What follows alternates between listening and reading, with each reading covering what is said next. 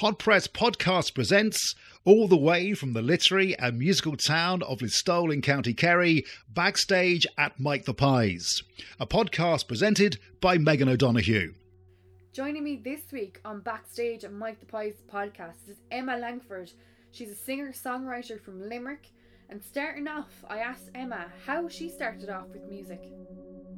Oh, um, geez, I don't know if there is any specific thing. I just grew up in a house that was innately musical. Like my mother handed me my first guitar, and we always had we had like a mix of stuff playing in the house, so like musical theatre and Elvis, Garth Brooks, Enya, like everything and anything. So I just kind of just in my DNA, I'd say in a way. Sounds like my house. Yeah, yeah, just a real mix of stuff like. And so, what's your fondest musical memories? Um, my fondest musical memories. It's weird, like, cause like my earliest memories of music are all like a bit traumatic of like stage fright and like forgetting lines and stuff. Um, my fondest musical memories, probably like going on stage um, when I was just starting out in 2012, 2013 and not not even a stage. Like I was sitting up on a stool at the top of an open mic night in a bar in Limerick, the Wicked Chicken, and uh, just having like a room of people there that were excited to hear what I was going to come out with, and it was one of my first experiences of that, of like feeling like I was bringing something new to people that they were excited about, which was lovely. Um, and I remember uh, Patrick Clancy, who hosted the, he's a, he's a local poet, um, he hosted the open mic, and I remember him coming up to me and kind of talking me through like my stagecraft and that experience, that early experience of learning to like be comfortable on the stage and to own my space and to feel okay about being myself in front of the microphone, all that kind of stuff. Um, that's probably one of my fondest memories. Um, and after that, then it's just these you know beautiful live experiences of standing in front of a, a crowd of like 500 people in Germany and teaching them to sing one of my songs and getting them to sing it back and meeting them afterwards and and, uh, and hearing how the lyrics in my songs really touched people who you know maybe English isn't their first language but something in the way I said something really connected with them so those kind of things are, are really really special to me And to go to Germany then with some of your Irish folk music, um, what does it feel like to perform over there? it's always interesting because I mean my my my genre sort of di- you know it diverges into all kinds of areas. Um, some of my stuff is like you know fifties doo wop pop stuff, and then some of it is folk, and some of it's trad, and you know it, it, it's very varying. Um, so it's always interesting going somewhere like Germany where they have a certain expectation of an Irish folk artist and what they're going to sound like and how they're going to be, and then I come on stage in like you know like a, a evening gown playing a guitar and singing like 50s pop and they're like oh uh, okay well sure this is great. So it's always um it's always a, a different experience every time. But generally it's been really really positive and and, and uh, people have been really receptive and really engaging and really warm which is like the fear going outside of your own home country is that people won't get you Mm. or you know people won't connect with it and when they do it's just magic It makes it all work well. it does Yeah. yeah, and it, it reminds you that music is it, it, it goes beyond language really like people will, will Exactly. yeah. connect with you on a, on a much almost a deeper level when they don't necessarily speak the language as fluently as you do but they they're still understanding the message you're trying to send and that's the most important thing And which Irish musician or musicians do you admire? I mean, I saw that Phil Coulter turned around and said that you were a breath of fresh air. I mean, that must have been just it was really cool yeah, Yeah. hearing like i mean in the past couple of weeks i've been you know the past few months with lockdown and everything people who um maybe wouldn't always have the time to sit down and listen to your music uh, now have the time to like sit down and look at who like, what's happening on social media look at who's gigging who's doing what and so I've had a chance to connect with artists that I wouldn't have previously. Um, spotted that Brian Kennedy recently liked my Facebook page. That was kind of cool. Um, uh, but in terms of artists that I would ha- have admired, you know, from day one would be like Wallis Bird, uh, Declan O'Rourke, um, Lisa Hannigan. There's there's just this this school of phenomenal Irish artists. Um, Paddy Casey was one of the first artists to ever kind of try to give me a break. It didn't quite work out because I wasn't able to get a lift to Cork to play the gig with him. um, but he, you know, he was really engaged and really interested in, in, in helping me out. And uh, we've actually we've become friends since. And he's guested on my show during the podcast during during the lockdown. And Uh, his partner Sophia made the music video for Mariana, and Saoirse, his daughter, and myself have gigged together since, and so it's quite mad now, like being moving in the same circles and being friends with and being peers of the artists that I've kind of grown up admiring. That's that's really weird. It's good though. It is. No, it's It's a good great. sign. Jeez, yeah, absolutely. We're going to start the night with uh, an older song, a song off my first album called Closed Book, which I had originally used to I used to call it my angry song because it's the first angry song I'd ever written. Um, so this is uh, this is Closed Book.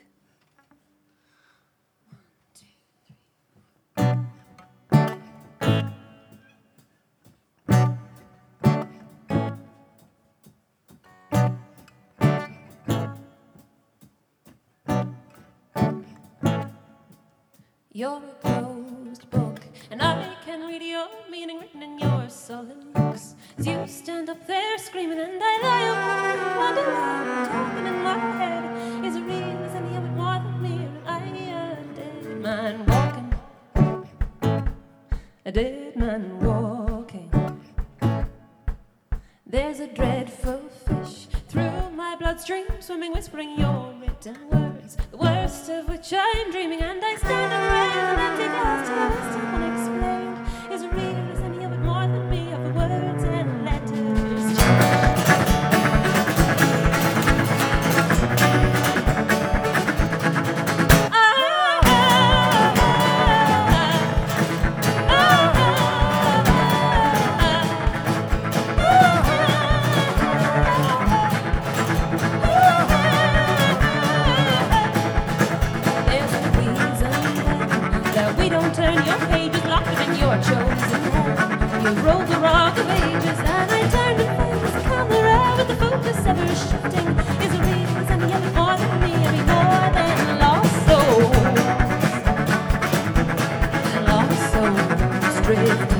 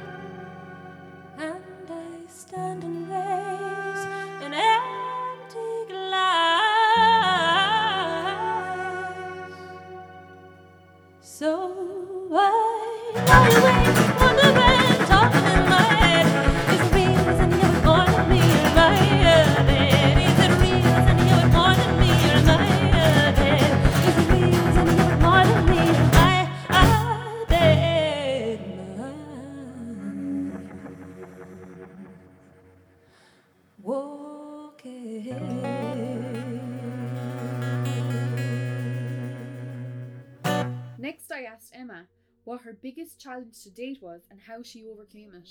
Um, there's been a few of them. I'd say financial challenges um, have been have been a big one, um, because it's not a it's not a cheap career to go into. You know, there's an awful lot of um, self sufficiency required and an awful lot of panhandling, like going to people with cap in hand and asking them for support. You know, um, so that kind of stuff has been diffi- difficult, and and also having having the self belief to be able to do that. So so building up the, the belief in the work you're creating enough to go to someone and say, I need you to believe in this as much as I do. I need you to support it. And I think that's probably been the biggest challenge. Just sensing the, you know, um, inherent self doubt that comes with being creative and with being an artist, and and trying to trying to fit a bit of ego in there enough that you can you can stand on the stage and play for people, or you can ask people to buy gig tickets, or you can ask someone to support your work. So yeah, that balance probably is it. And if not, just thinking about being a musician wasn't kind of extreme enough, you actually nearly lost your voice. I did, yeah, but I was only, I mean, I was 12, 13 when I got vocal nodules, and I didn't really know at that age that I was going to be a musician. I had no illusions of it whatsoever. Um, I was um, I was on holidays, and my mom had been telling everyone I was a gorgeous singer. And toward the end of the holiday, we said we'd go to karaoke down at the, the, the bar in the resort, and uh, she's like, "Oh, she's to blow you away. It's to be mad." You, oh, you, you love her. I went up and I croaked my way through um, "Killing Me Softly" by Lauryn Hill, and my mother was sitting there a bit embarrassed, kind of like she'd been telling everyone how fabulous I was, and I was up there just yeah, it wasn't it wasn't a good moment, um, but it was a really helpful moment in terms of us realizing that there's something wrong.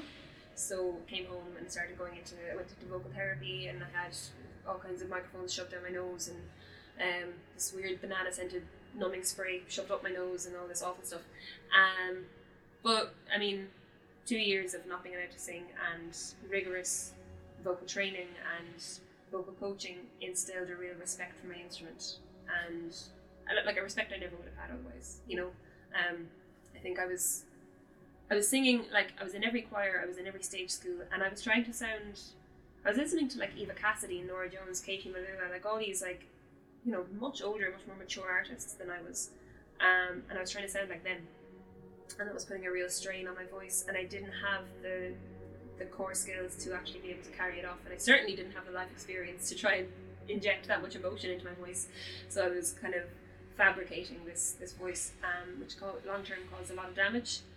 Um, and I suppose since then I've, I've just really been super vigilant and really careful with my voice and you know don't you know, I don't don't smoke and I, I avoid as much as possible talking in noisy bars all that kind of stuff so it's you wind up being a bit of a dry shite as a result but sure look I can sing I can play gigs it's all good Exactly.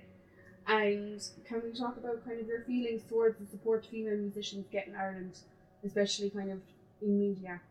Yeah, it's um, it's it's an interesting. It's kind of a really evolving sort of field at the moment. Uh, there's so much research going into it, and there's there's such a push now um, from various factions to to improve it.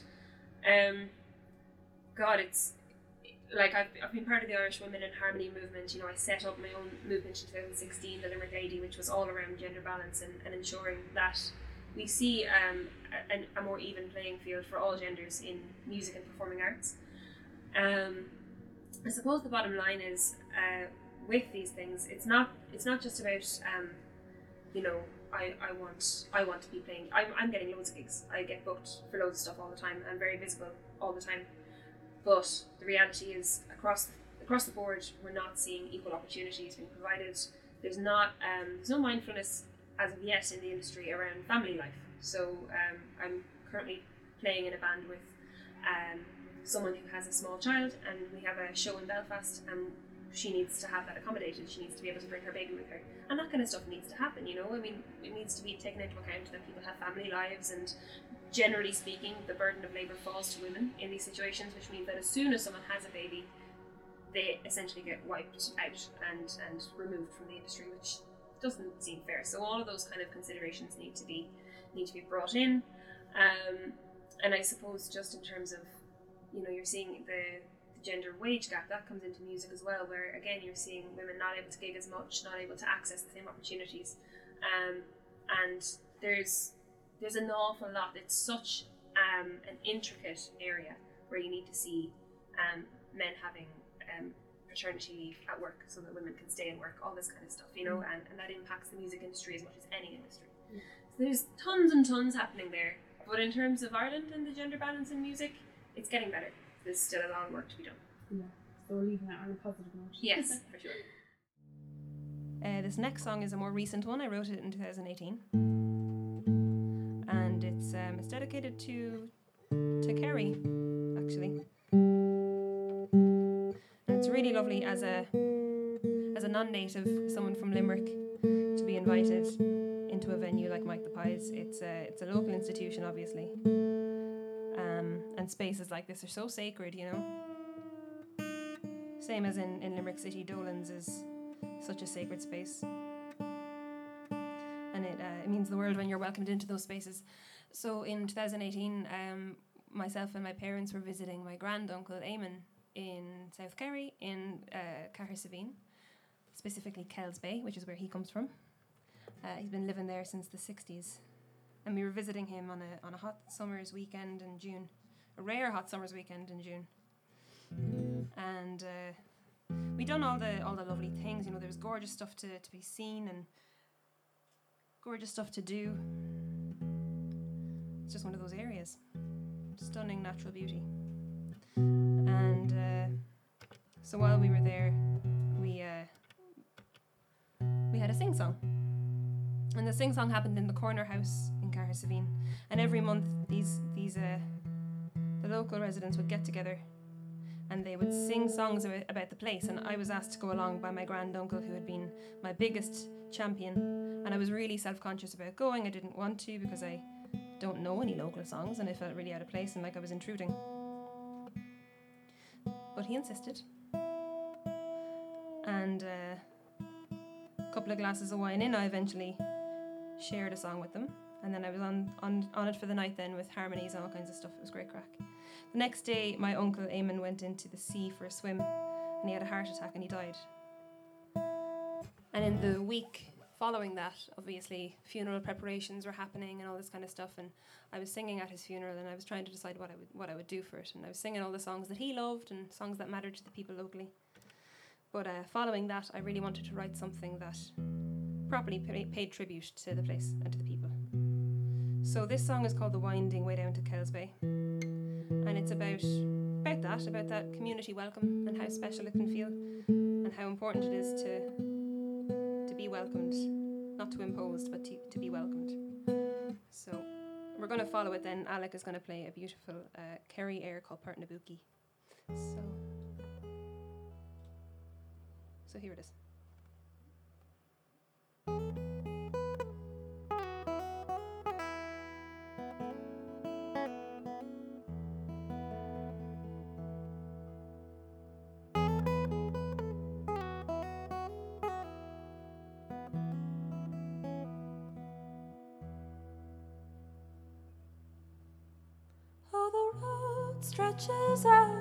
Before your feet on the winding way down to Kells Bay. And the golden sun sets like no other, they say, on the winding way down to Kells Bay, where sorrows met with smiling eyes, and a great black cloak brushed with stars for a sky, and the old trees leaning there to whisper a tale on the winding way down to Kells Bay. There's a song in the heart of the people you meet on the winding way down to Kells Bay. Yes, a joke to be shared and a drink to be drank on the way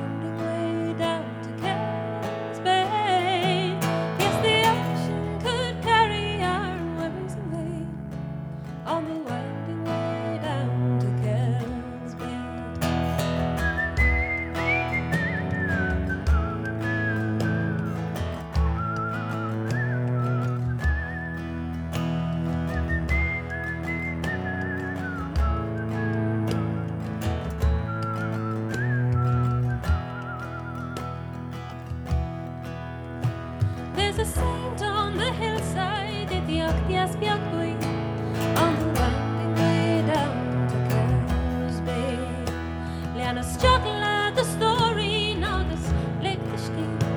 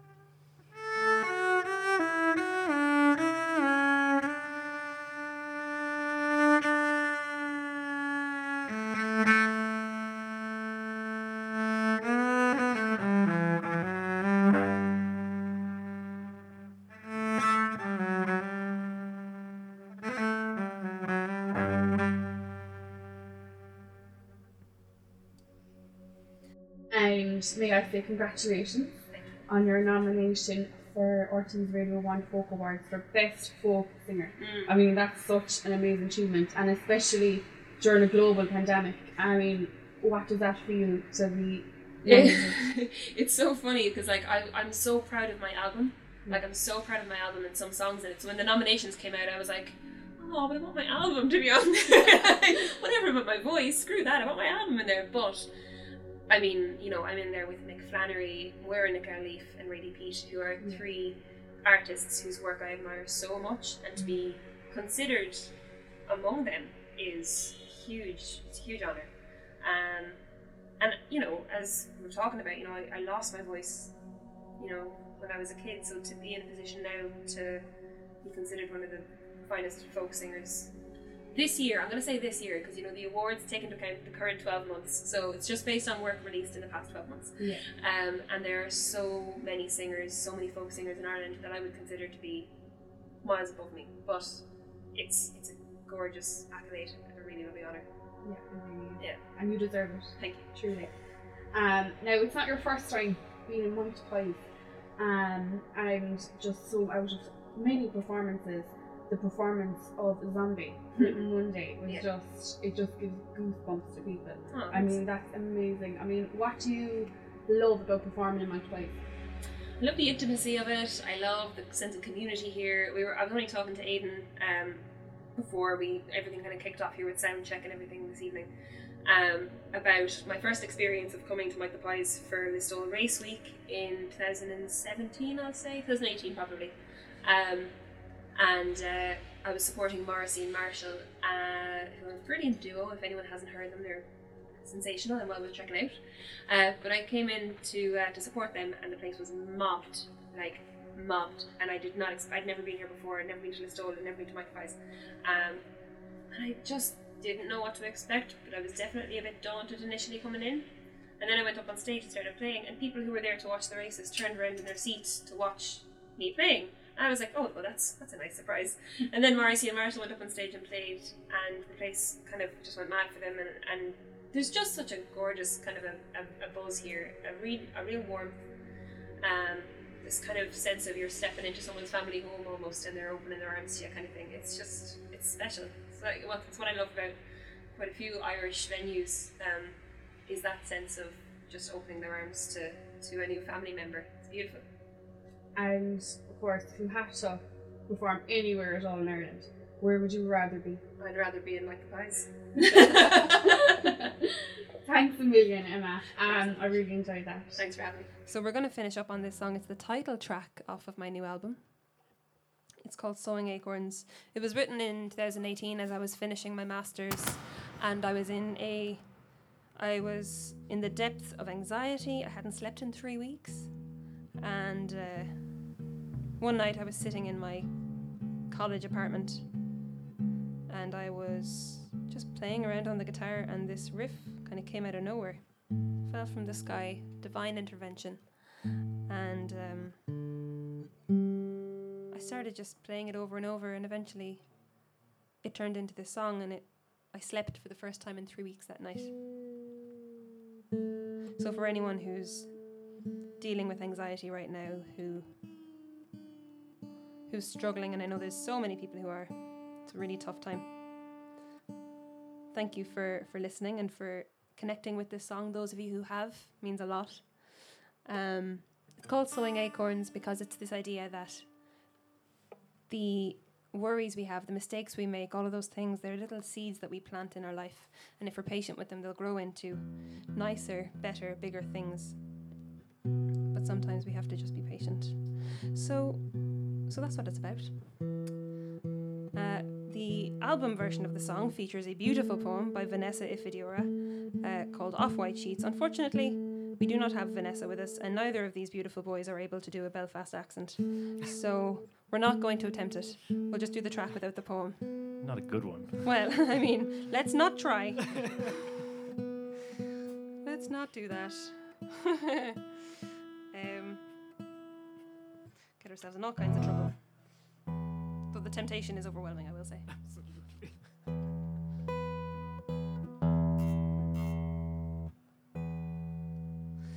Um, yeah, thank you for tuning in, and um, you can hear all of these songs with a full gorgeous band on all of the lovely platforms, or you can buy my new album on CD if you want to from Bandcamp.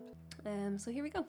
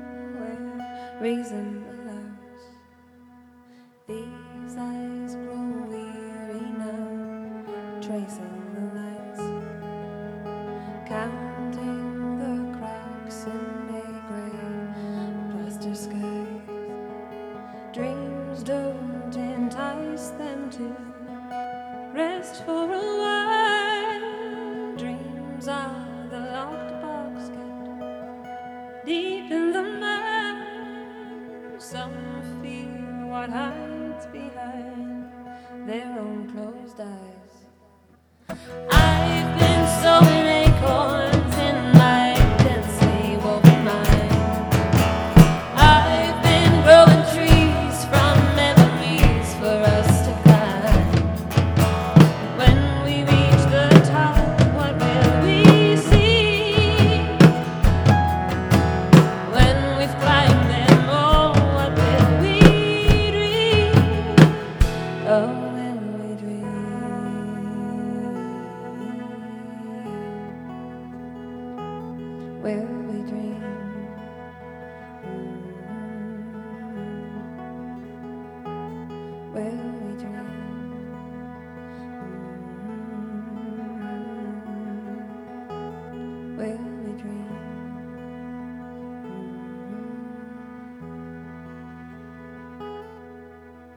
So sleep with